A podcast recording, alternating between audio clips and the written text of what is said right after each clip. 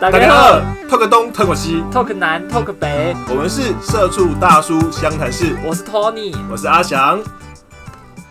好，大家好，我是 Tony。大家好，我是阿翔。虽然我们其实今年度也算是要告一个尾尾声了。对，我们今年度其实也是算是这个单元的这个季度，我们今年度的企划主要都是会去访问一些奇人异事。交朋友，对，交朋友，访问一些奇人异事。其实我们在这个月的二零二一年的最后一个月，我们也邀请到一个很特别的朋友。对，那这个朋友他有很多很特别的奇遇记，我们就让学长来介绍一下。好的，我们今天邀请来的呢，就是我们的小黄。嗨，大家好。对，我们今天邀请到 May，大家有没有很期待？我我可先简简介一下小黄啦，就是小黄他是呃旅行社的业务人员。现在疫情的关系，所以他很闲哈，所以今天可以来我们的节目上呢，要分享一些他在国外有趣的事情。那今天要分享的呢，是暗黑移民法。没错，其实我们有的时候很多人会想说，我今天去 working holiday，或者是去其他的国家，我可能去那里旅游啊。但是旅行签证过去之后，很喜欢那个国家，有在古代就会有一些逃飞机。或者说有些留学生会有那种很奸诈的方式，就是故意不去学校报道，但那都是古代的事情呢。我们今天的同学呢，用了一个呃，也不能说很有智慧，但是是我从没听过的方式来去想要获得那个国家的国籍。我们请我们的同学来跟大家分享一下。而且听说差点成功，是不是？对，差点成功。好，所以你是是在哪个国家用什么方式？你发生了什么事情？到底？哦，我是在加拿大，然后我一开始是带了三十万、五十万去的，有点忘记了。然后去就是想说度个假，然后过得很奢侈。然后就有一天突然发现钱不够，然后 钱钱不够是因为就是听说国外治安不好，你是被被偷了、被抢了吗？不是，我是过就过得太奢侈，然后没有注意那个我账户里的余额，然后。就是我就发就很紧张，就想说哈，那我就是来去住机场好了，然后就想说这剩下的日子该怎么过这样子，因为我不想要就是草率的回到台湾这样子。草率的回到台湾，就是我不想要，就是就是就是在国外闯荡没有成功，然后回到台湾这样子。你也不是去闯荡，你是去爽的，去爽啊！就是 我我不想要，就是就是。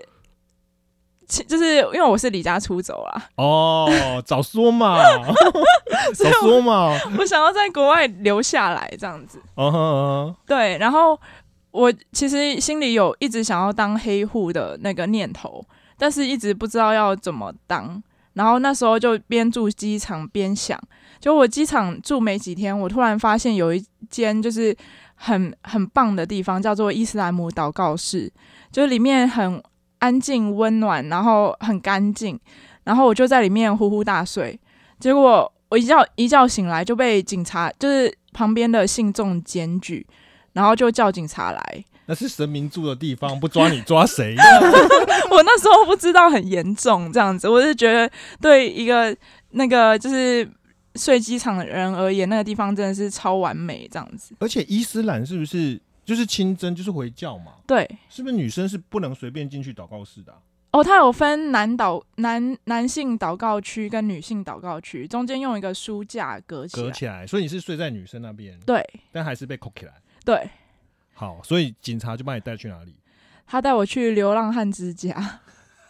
你就升级成流浪汉哎？对。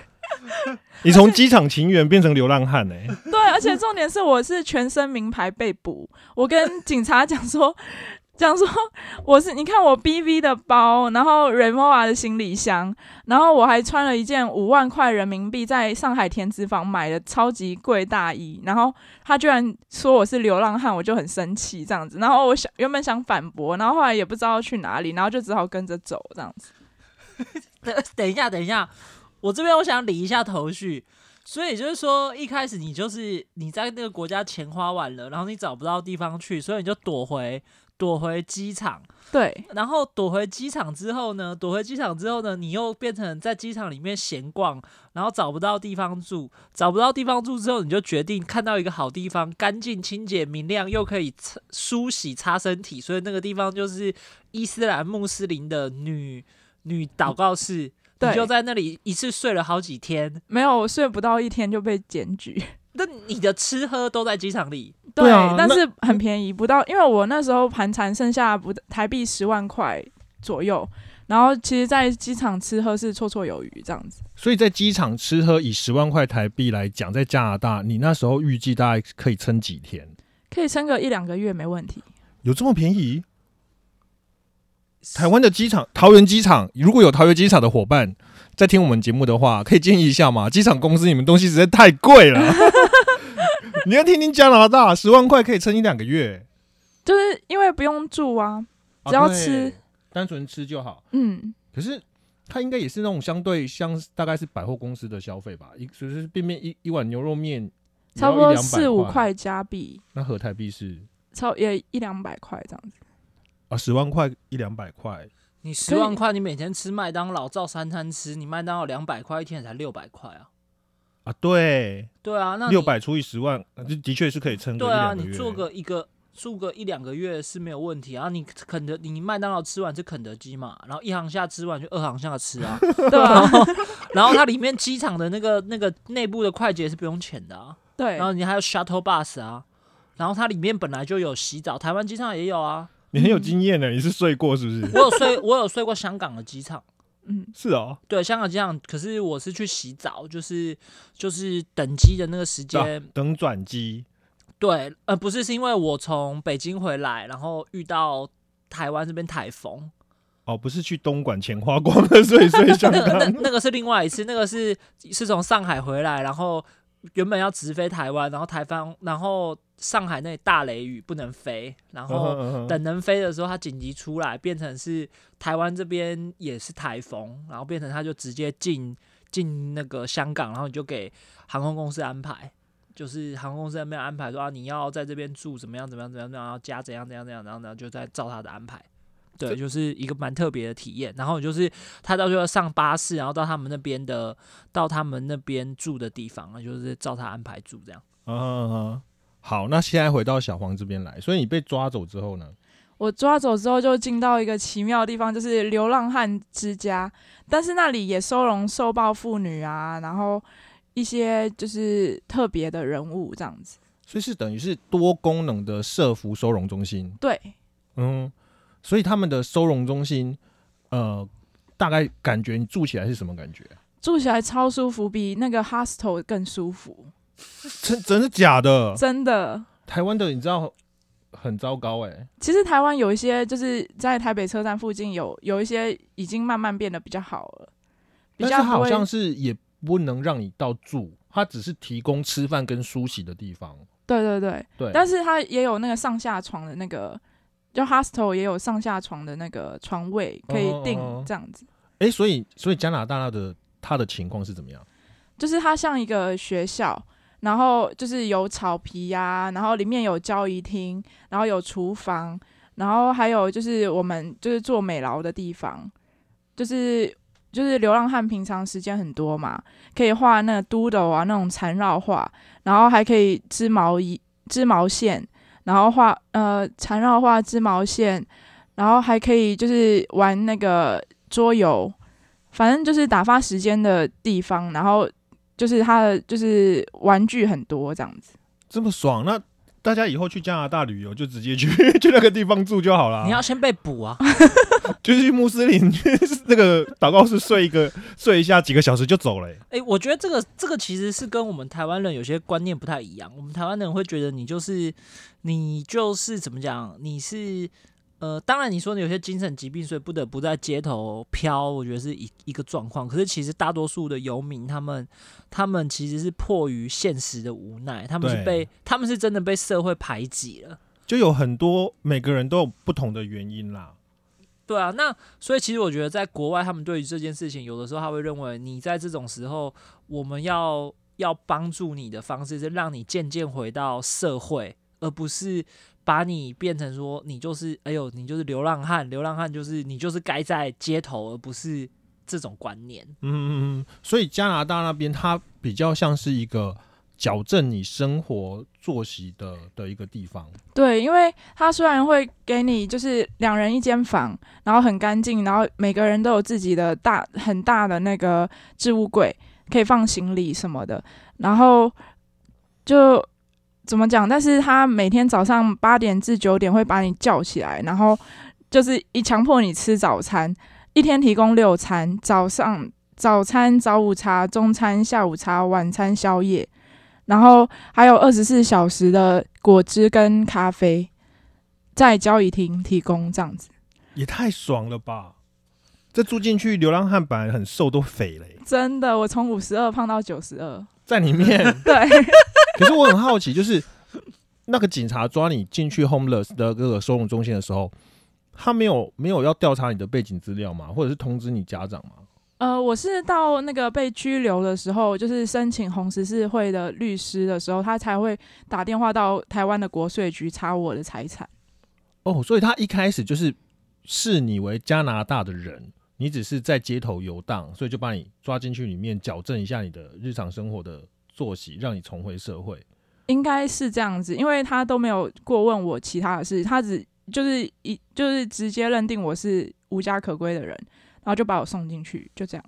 嗯哼嗯哼，好，那那你在你在里面前前后后多久啊？好几个月，因为我们两三个月会转一个点，不，两三个礼拜会转一个点这样子。然后我住了三五个月，跑不掉。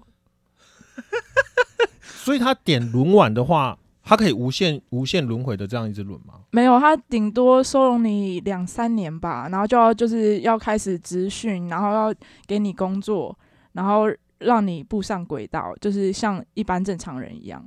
哦，那其实两三年可以爽，其实也不错啊。对，你你在就是他那个收容所啊，他是会限制你人身自由吗？不会，说你会你就是必须都要在那个园区里面，是不能跟外面接触的吗？他可以就是。就是其实他他有有那个门门禁，晚上九点十点要回回到里面报道这样子，然后乖乖躺在床上，然后其实他的教育厅是二十四小时开放的，所以你你没有躺在床上，你在教育厅打混，他们也不会强制你睡觉。然后教育厅有电视啊，然后有些人会在那边，就流浪汉也有电脑，然后也会在那边做事情啊，然后然后。就是打发时间这样子啊。那我大概知道他的用意是什么了。他就是要让那些流落街头的人，让你重新习惯有个家。对对对对对对对对。然后等到你习惯了这一切的生活作息，然后喜欢了这些的东西，你再回到，你就不愿意再回到街头。对。那自然而然，你可能就会想说啊，那我我希望有一一间社会住宅，或者是说我希望有个遮风避雨的房子，可以让我继续享受有早餐吃、有电脑用，所以我要努力的去工作。哎，对耶，学长这逻辑很对耶。对啊，不然的话，他那个也太爽了吧？对，学长，因为这个这个我在台湾有跟有一段时间就是跟那个跟游民交手的经验，然后他们就是应该就是我认为他们是近一派的游民。为什么会这样？因为我那一阵子我也失业，然后我的每天的作息因为不敢给家里的人知道，然后所以我每天的早上的八点，我就会穿的跟上班一样，然后背着书包，然后就去图书馆报道。好日系哦，对，然后然后去报道的时候，你就会去挑几本书出来看，在阅览区，然后就挑几本书出来看，然后有钱人想的跟你不一样这类的吗？没有，我那时候就是看一些看一些我心灵鸡汤，也没有，我那时候就看一些自己想看的书。Playboy 没有，就就反正就看一些想看，然后在那个时候，那个时候你就会发现有几个现象，因为我在那时候那个图那样子的生活，大概是进行了四到六呃三个到四个月。然后无聊的时候，你会开始观察众神，你会发现说，里面有一些人是包含说他的职业考生，嗯嗯，你就看到他们那些人，就是他们就是职业考生。然后有的时候我可能手机玩太大声会被他们骂，因为他可能自己就已经国考考很多年，很忧郁，他说你手机那震动吵到我，叮，对对对对对，那不好意思不好意思，然后睡觉，然后怎么样就吵到他，对，然后就看他们就会去霸占那种有插座的位置。然后他们要看那个，对，然后他们因为他们都要开笔电看那个函授的课程，对，就感觉到他压力很大，应该考很多年没考上。然后在 另外，然后另外一种呢是学生，然后学生那种国高中生，就是你就会觉得很奇怪，为什么现在国高中生十二点就可以在那边抱抱，还要把书包站在那里，我搞不懂。那个已经就是跟家里人讲说，我要去，我要去温书，我要去读书。那可是为什么会从学校逃出来？我不懂了。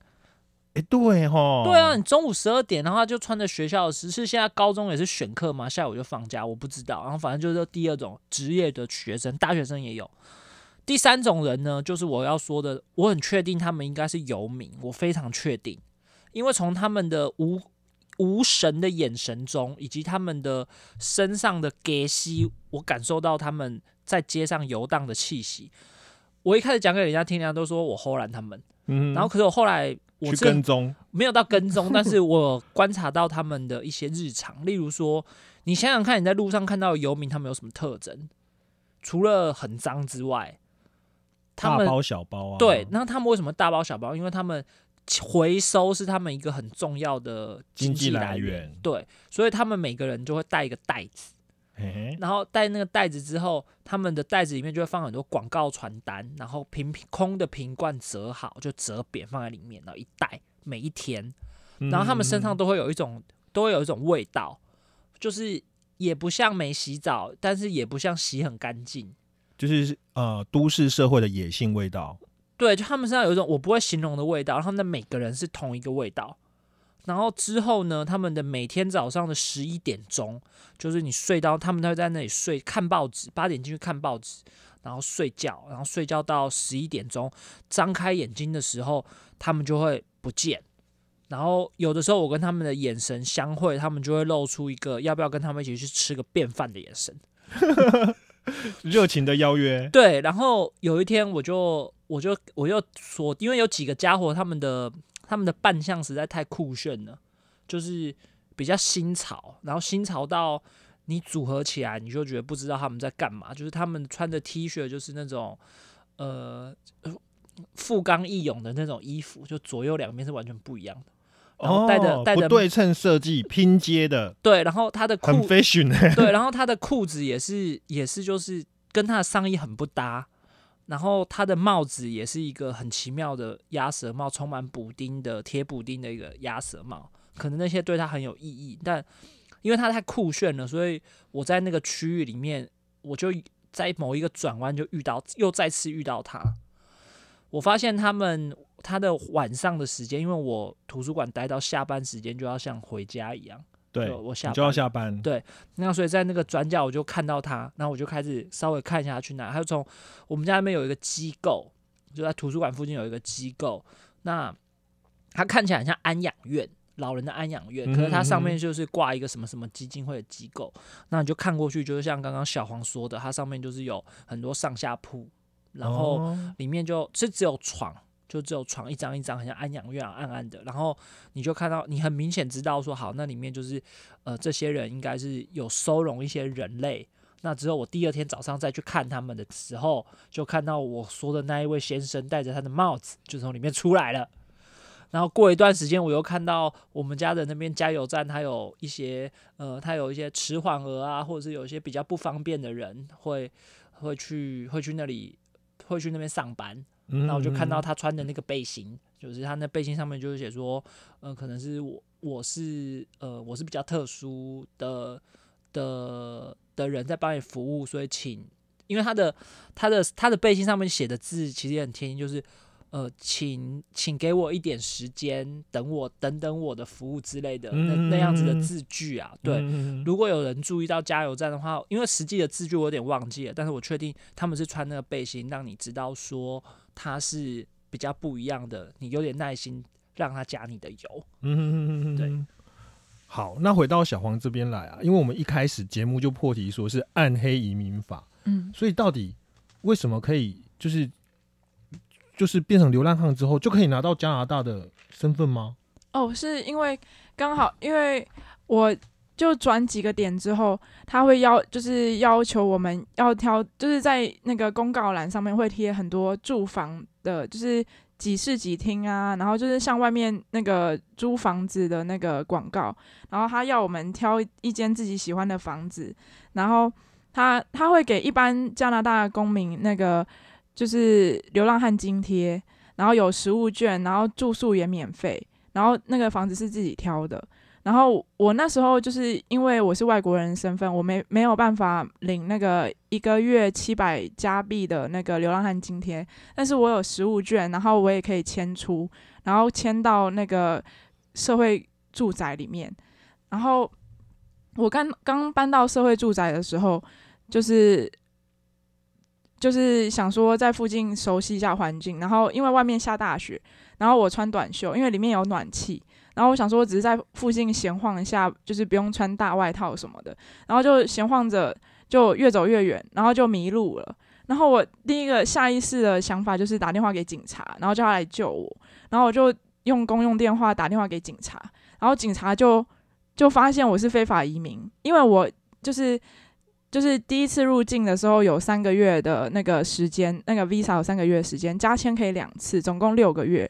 然后我加签了第一次之后，我想说，反正我当黑户，然后我当流浪汉又过得这么爽，我就 就不去办了，就不去办啦。然后，然后我就打算留下来这样子。然后，结果他们就发现我过期了一个月左右，然后就说：“哎，你怎么是非法移民？”然后就把我逮捕了，然后直接送拘留所。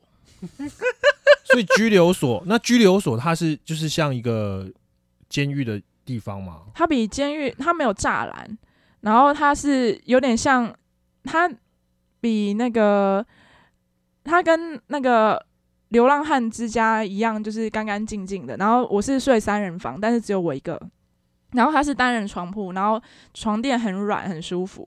然后，然后你注意的点都很特别，而且房间里面有电视，就是你不会被，你不会感觉你被关起来。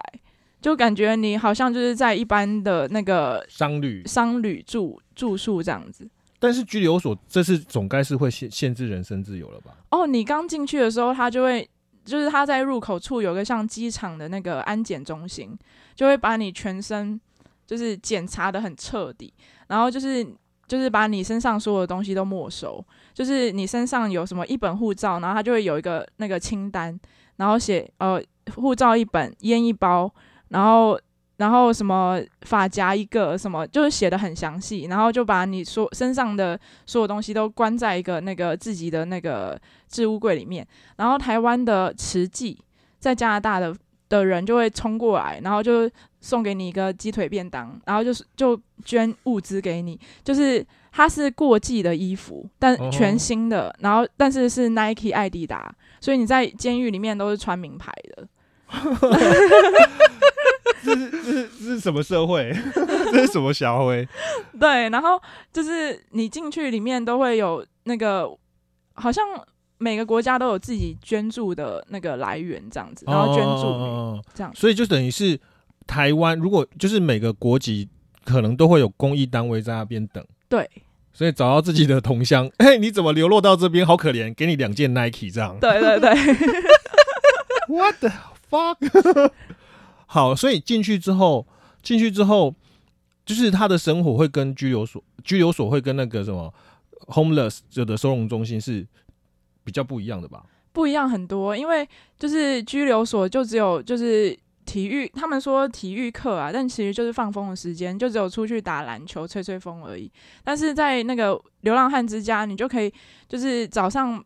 早上、下午的时间很多，你可以就是拿着野餐垫啊，然后去那边晒太，去外面晒太阳啊。然后就是有爱心想做爱心的人进来，然后就是有知名瑜伽中心的人会就是教你做瑜伽，然后你还可以有上课会得 token，就是代币，然后就是给你当奖励，然后你就是在那个当更好的流浪汉之路，然后会给你加分这样子。嗯。所以游民收容所，它其实就是完全自由，就是只要你，他只他只要求你早起，然后晚睡，然后中间这段时间他就不管你，你要出去社区也都都无所谓。对。但拘留所它其实就是环境比较好的监狱。对。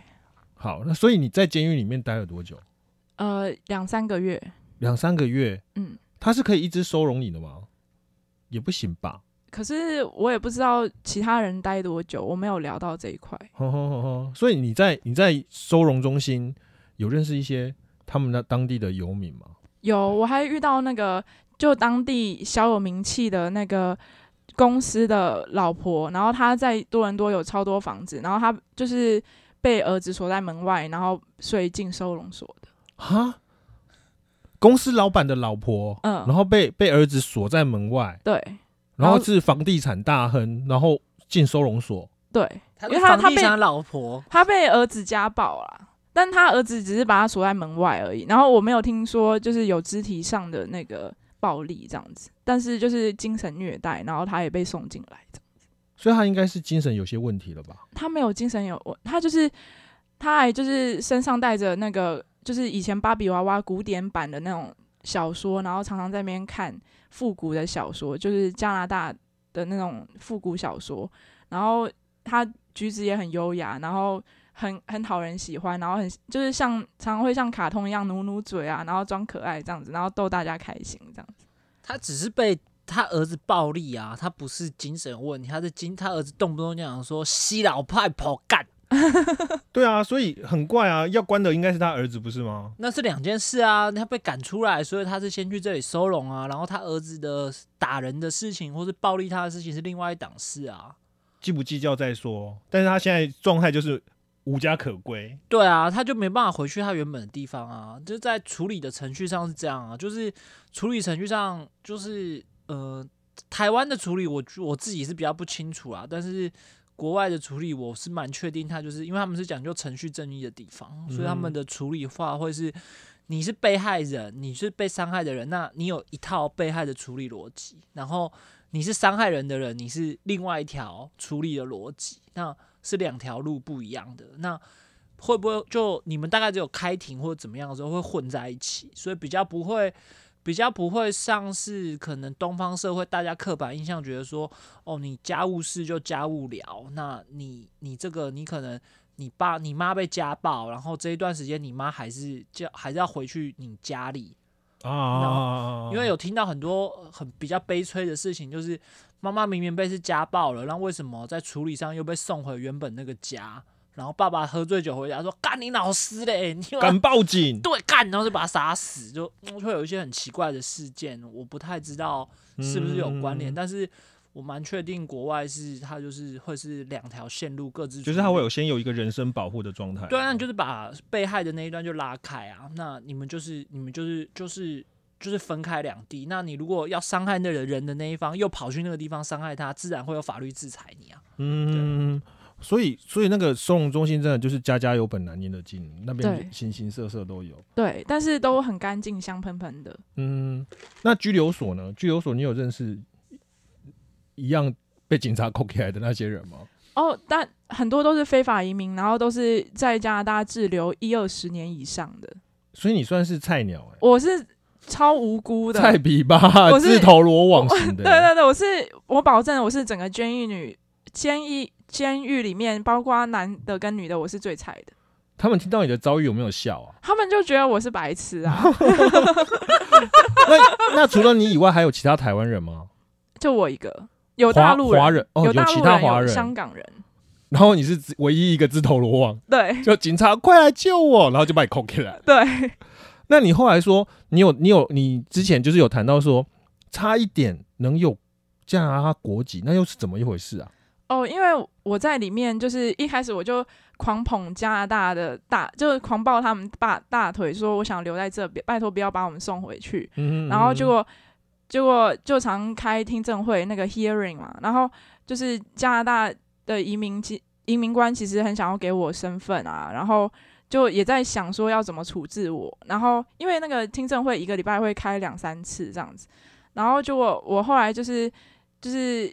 看到墙上有那个红十字会的那个律师可以申请，对，然后我就去申请一个，然后那个律师就跟跟我讲说，呃，耐心，再耐心一点，再耐心一点，就是快要有一个叫做 amnesty 的东西，然后我那时候不知道这个单子，然后我回来台湾查才发现是特色，然后他跟我讲说有特色，就是二。在加拿，就是台湾二零一九年的时候是加拿大一百五十周年庆，然后像我这么菜的人，就绝对会被特色，嗯，然后就会有加拿大国籍。然后呢？然后他就，然后我就差点拿到，然后那那为什么后来没拿到？对，因为我就是差哪一点听不懂单字，然后我又耐不住性子，然后我后来就疯疯狂攻击加拿大人，然后就说我想要回台湾，不管怎么样，就是我放我出去就对了，然后就是去其他国家也可以，但是他们一定会把我送回台湾，然后我就在里面就是闹情绪啊，然后不合作，不合作，然后我就直到有一次，就是因为他墙上有一个表格。